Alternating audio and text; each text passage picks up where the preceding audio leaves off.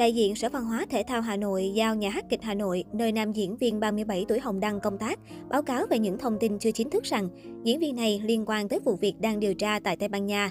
Tuy nhiên đến nay, nhà hát kịch Hà Nội chưa có giải trình hay báo cáo nào liên quan đến vụ việc trên. Sáng 4 tháng 7 trả lời tiền Phong, ông Đỗ Đình Hồng, Giám đốc Sở Văn hóa và Thể thao Hà Nội cho biết, Hồng Đăng và nhà hát kịch Hà Nội chưa có bất cứ giải trình báo cáo nào. Chiều 1 tháng 7, lãnh đạo Sở Văn hóa Thể thao Hà Nội đã yêu cầu nhà hát kịch Hà Nội báo cáo về trường hợp diễn viên Hồng Đăng đi du lịch nước ngoài.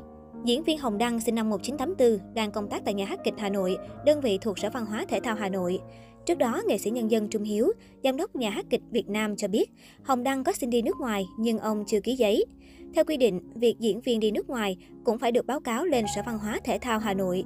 Dù chưa rõ thực hư thông tin Hồng Đăng và nhạc sĩ Hồ Hoài Anh có liên quan tới vụ lùm xùm hai nghệ sĩ Việt bị tố xâm hại tình dục ở Tây Ban Nha hay không, nhưng cho tới thời điểm này, cả Hồng Đăng và Hồ Hoài Anh vẫn chưa xuất hiện tại Việt Nam, chưa có bất cứ phát ngôn chính thức nào. Diễn viên Hồng Đăng cũng lặng lẽ khóa Facebook cá nhân. Về phía Hồ Hoài Anh, Học viện âm nhạc quốc gia Việt Nam họp và có biên bản báo cáo Bộ Văn hóa, Thể thao và Du lịch. Theo đó, ban giám đốc học viện yêu cầu nhạc sĩ trình diện và giải trình về việc đi nước ngoài không xin phép. Học viện cũng tạm dừng công tác của giảng viên Hồ Hoài Anh tại học viện. Có thể nói, đây không phải lần đầu tiên làng giải trí Việt chứng kiến những trường hợp động trời thế này, nhưng điều đặc biệt lại nằm ở thái độ và cách phản ứng của cộng đồng mạng. Thậm chí vấn đề này còn kéo theo nhiều ý kiến trái chiều. Có người cho rằng cách cộng đồng mạng tiếp nhận là phản cảm, thế nhưng không biết ý kiến lại theo kiểu đáng đời, có gan làm, có gan chịu. Và sau đây là toàn cảnh phản ứng của dân mạng những ngày vừa qua. Ngay sau khi thông tin một nhạc sĩ nổi tiếng 42 tuổi và một diễn viên nổi tiếng 37 tuổi bị cảnh sát bắt giữ vì nghi án hiếp dâm ở nước ngoài vừa nổ ra, cộng đồng mạng Việt Nam gần như nổ tung. Top từ khóa tìm kiếm trên Google cũng liên tục ghi nhận số lượng truy cập cực khủng các từ khóa có liên quan. Ngay lập tức, đây trở thành câu chuyện được bàn tán rộng rãi và rầm rộ nhất trên mạng xã hội.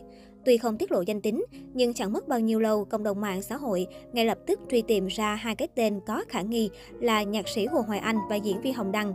Không có gì bất ngờ trước tốc độ nhấp nháy của dân mạng, bởi chúng ta cũng không ít lần được chứng kiến khả năng siêu phàm này mỗi dịp scandal che tên nổ ra trong showbiz.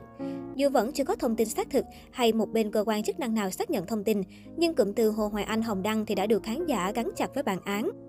Nếu ban đầu hầu hết phản ứng của dân mạng là tò mò, tò mò và tò mò, thì khi hai cái tên xuất hiện, cộng đồng mạng đã chuyển sang bất ngờ, rồi cuối cùng là một trạng thái khác, lạ hơn và tranh cãi hơn, đó là hả hề. Nhớ lại trước kia trong lần Minh Béo bị bắt vì tội danh tương tự, một làn sóng phản ứng gay gắt, quyết liệt và cực kỳ giận dữ trỗi dậy, kéo theo đó là liên tiếp yêu cầu phong sát nam nghệ sĩ này. So với sự cứng rắn và quyết liệt khi đó, làn sóng lần này lại được thay thế bằng thái độ hả hê, đôi khi là cười cợt dù vẫn chưa có thông tin xác thực. Vì sao lại có sự khác biệt lớn như vậy?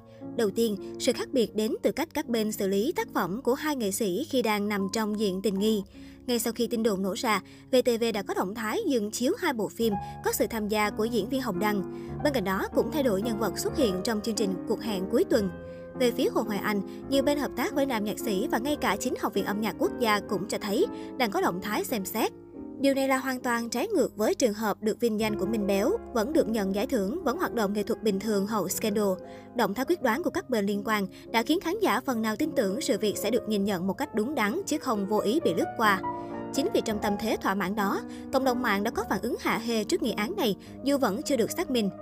Một trong những lý do khác cho phản ứng kỳ lạ của khán giả được nhiều người lý giải rằng đây có lẽ là phản ứng mất niềm tin sau 2 năm làng giải trí liên tục dồi bom bằng những ồn ào lớn. Không thể phủ nhận, niềm tin và kỳ vọng của khán giả dành cho showbiz Việt đã không còn được như ngày đầu.